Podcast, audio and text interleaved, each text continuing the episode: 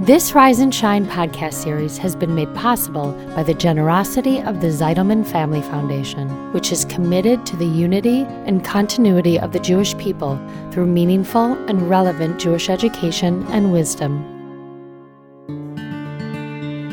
The world, from its very inception, was created with choices. These choices are between life and death. But rarely do people see their choices in such terms? This is Rise and Shine, a podcast that offers timeless wisdom and uplifting meditations to fill your heart, feed your soul, and start your day on a positive note. Here is Adrian Gold Davis. This month at Momentum, we're focusing on the Jewish value of learning and growth. Because as the people of the book, as the proponents of the power of education, we approach every situation as students of life, searching for the lessons and the growth opportunities. You know, I remember my beloved late father telling me that Jewish kids learned to play the violin because it was portable.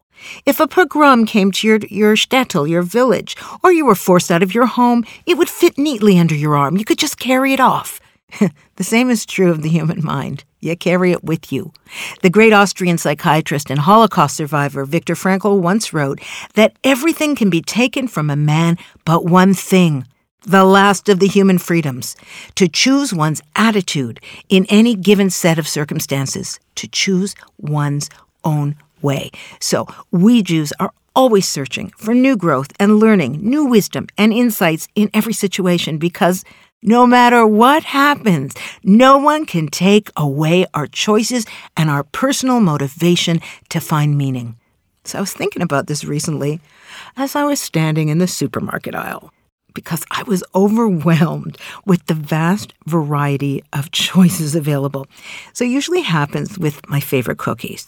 Every year or so, the manufacturer will add like two or three new seasonal flavors, along with new packaging and all its concurrent temptations. And I've been known to spend a little too much time picking them up and putting back the salted caramel or the chocolate mint, the s'mores or the chocolate cherry, and they're only $3 a box. I mean, why don't I buy all three of them? And yet, I feel compelled to choose, as though making the definitive choice will mean I picked the very best one. And you know, it's not just cookies. Too much choice can be a plague of our modern times. To those of us who are challenged around commitment, the dating site, like Plenty of Fish, feeds that inability to choose. It perpetuates the suspicion that what you picked may not be the best, most ideal option. After all, there's plenty of fish in the sea. Toss it back. When my first niece was a little girl, I was a long way from having kids myself. And I had no clue how they moved through the world. One year, around the time of her birthday, I took her downtown to an enormous department store that had an entire floor devoted to toys. It was a wonderland with options as far as the eye could see. Jillian, I said to her, you can have anything you want. Just pick something and it's yours.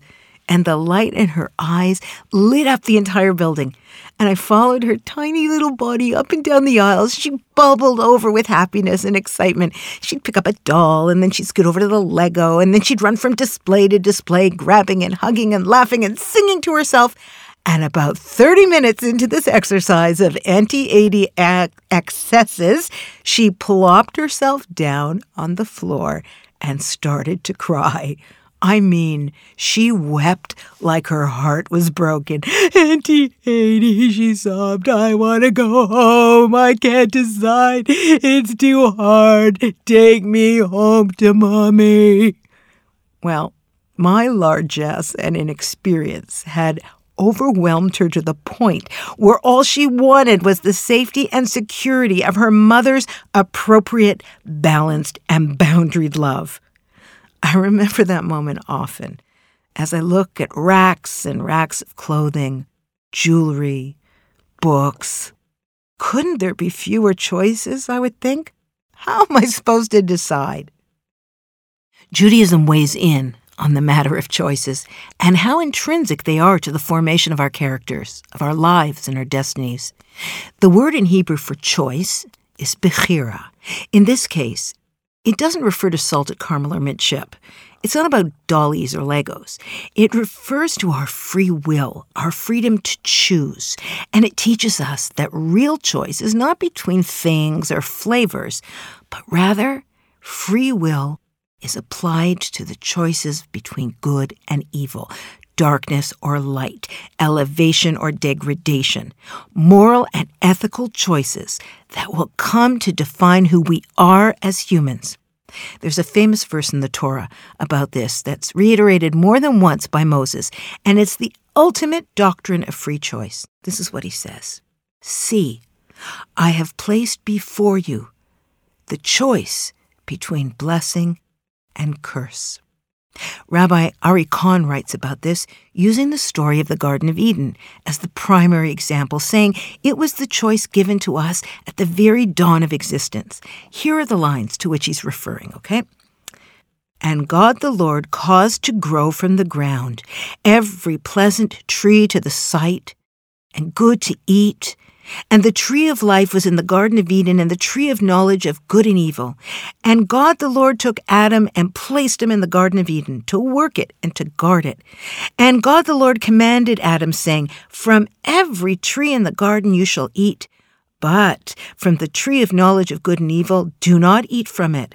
For on the day that you eat from it, you shall surely die. Rabbi Kahn then says, one tree is associated with life and the other with death. Now, clearly, no sane person is going to choose death over life, unless, of course, there's a serpent, a snake, whispering seductive thoughts, leading the listener to self destruction. So, this description, he says, is a paradigm for all of humanity. We've all been placed in a Garden of Eden, life and death presented before us, and we are told by God to choose life. But alas, we continue to listen to the devious serpents, real or imagined, encouraging us to partake of the tree of death, despite the manifold curses which accompany that choice. The world from its very inception, says Rabbi Kahn, was created with choices. These choices are between life and death. But rarely do people see their choices in such terms. We Jews learn about what constitutes a good moral choice in any situation by learning Torah, the instruction book for living. We learn from the mistakes made by those before us, and we learn from the modeling of those great choices that they made as well. And we study what Judaism considers a good choice that will set our bodies and souls on the path to life in its most elevated potential. This week, when it comes to making choices that have moral, ethical, or social ramifications, can you research what Jewish wisdom teaches us about whatever situation you're in? What Judaism considers the higher calling? On a level of day to day choices, can you prioritize the Jewish ideals, say, of tzedakah or charity, rather than buying yet another pair of whatever? Can you prioritize the Jewish value of not speaking gossip instead of diving headlong into a good old fashioned dirt session? Can you examine what you're choosing to say or do by rote and by habit and see if it lines up with the Jewish choice? Can you take a class or go online to learn what it means to choose hashtag Team Jew? Can you embrace the value of learning and growth as the MO of your personal freedom.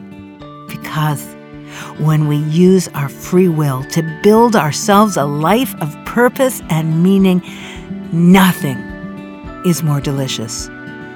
Except perhaps those salted caramel cookies. They really were the perfect choice. Thanks for listening to Rise and Shine. Don't forget to rate, review, and subscribe to Momentum Podcasts on Apple, Spotify, or wherever you get your podcasts. Join Adrian again next time for more timeless wisdom and uplifting meditations that fill your heart, feed your soul, and start your day on a positive note. This podcast was sponsored by the Zeidelman Family Foundation. Spread the wisdom. Inspire Jewish individuals around the globe by supporting Momentum's podcasts. To sponsor, contact podcast at momentumunlimited.org. You're listening to a Momentum podcast.